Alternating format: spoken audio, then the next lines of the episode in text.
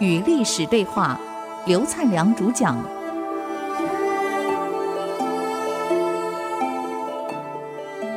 这里是 I 是一只鹰，竹科广播 FM 九七点五。您所收听的节目是《与历史对话》，我是刘灿良。那么上一个礼拜，我们给各位介绍王猛，文武全才，不但能文，啊，帮苻坚做了所有的政治改革。还能带兵打仗，伐燕灭燕就是他的杰作。是要打燕国啦，但燕国坦白讲啊，是治理的将领不行。我们讲到了，他把整个山占下来，啊，百万雄师吃饭。你想，古人那个部队吃饭要挖地、做灶、制锅、烧饭，那拿什么烧？柴。柴哪里来？山上砍。这将领把山给占了，谁敢砍柴？只能买他砍的柴卖给你。水他占了，水源要喝水来给我们买水，用这样来捞钱。部队恨死他了，根本不想为他打仗。所以这个王猛分析了一下局势，知己知彼嘛，把所有的情报收集了，知道这个燕国大将慕容平的为人，他给他的将领。讲了一段话，他说：“这种人啊，真是腐败，这狗奴才一个，蠢才一个。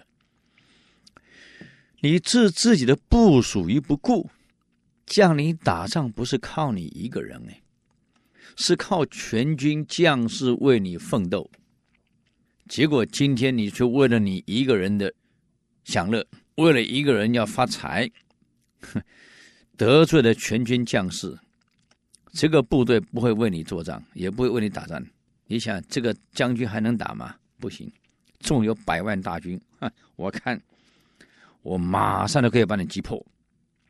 所以王猛就派了游击将军郭庆率五千骑绕到后面，哎，衔魅打榜夜行，马不出声，偷偷的跑到了这个。燕军的后方去，把燕军所有的辎重、粮食一下全部烧光。那个火光烧得多高呢？火光冲天，从燕国的首都邺城都看得到。哎呀，一片火光啊！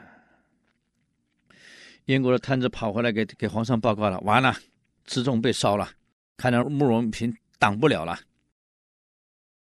燕国皇帝问了。怎么回事呢？他说：“秦军绕到后方突袭我的辎重。要记得，古代三军未行，粮草先动。百万大军要吃饭，粮草烧光了，你叫这百万大军怎么打仗？打仗没饭吃，哪来体力呀？所以粮草被烧了。为什么被烧？为什么燕军没有士气，防守这么松散？皇上了解一下，明白了。”原来你慕容平把山给占了，卖柴给部队，卖水给部队，那还能打仗啊？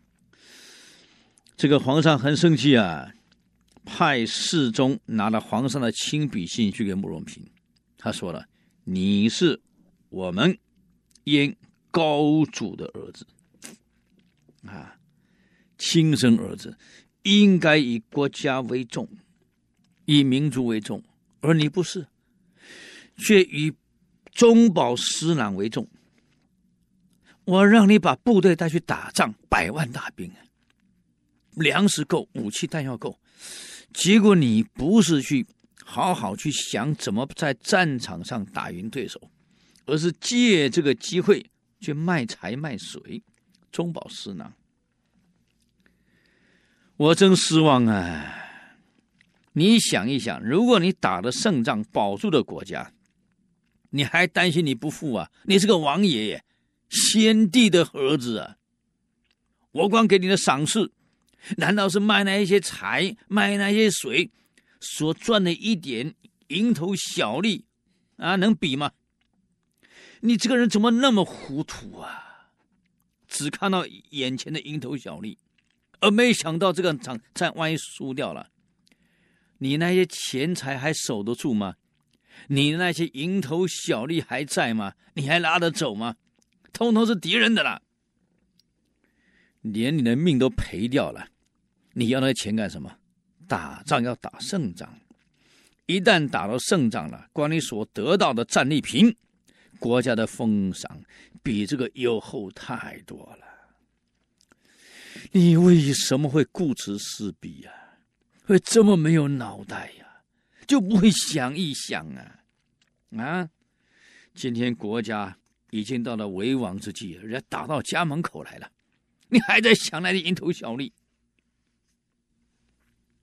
你赶快现在该做的事儿，把你卖财卖水的钱，通通赏给士兵，再跟王蒙交战，否则你会一败涂地呀、看来燕国的这个皇帝还是有点脑袋呀、可惜所用非人。在过去的封建时代，用的人都是皇亲国戚，不是自家人就是外戚，要么宦官。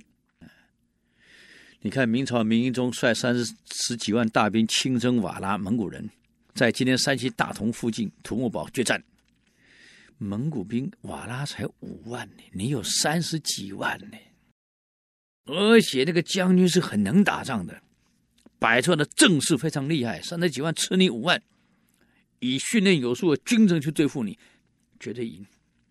结果你不是，部队安排好了，你去相信太监王振。这个王振贪生怕死，又贪污腐败，出兵打仗路过家的时候，还去家里捞一笔钱，为家里先捞一笔钱，送一笔钱，准备后事啊，回家好好享荣华富贵。到了战场上，一看到敌军阵仗。太监没打，没有到过前线打过仗，一看到部队这么多，真刀真枪的砍，紧张啊！居然把王振布好的阵乱掉啊，调过来调过去，下面的乱搞，没办法，他是建军啊，比将军还嚣张啊！瓦剌一看，本来明军的阵势是非常整齐的，知道完了，我只有五万了，根本无法生存。一看明军怎么调动起来了？完了，打仗就是见缝插针。结果呢，我们休息一下，等会儿继续与历史对话。谢谢。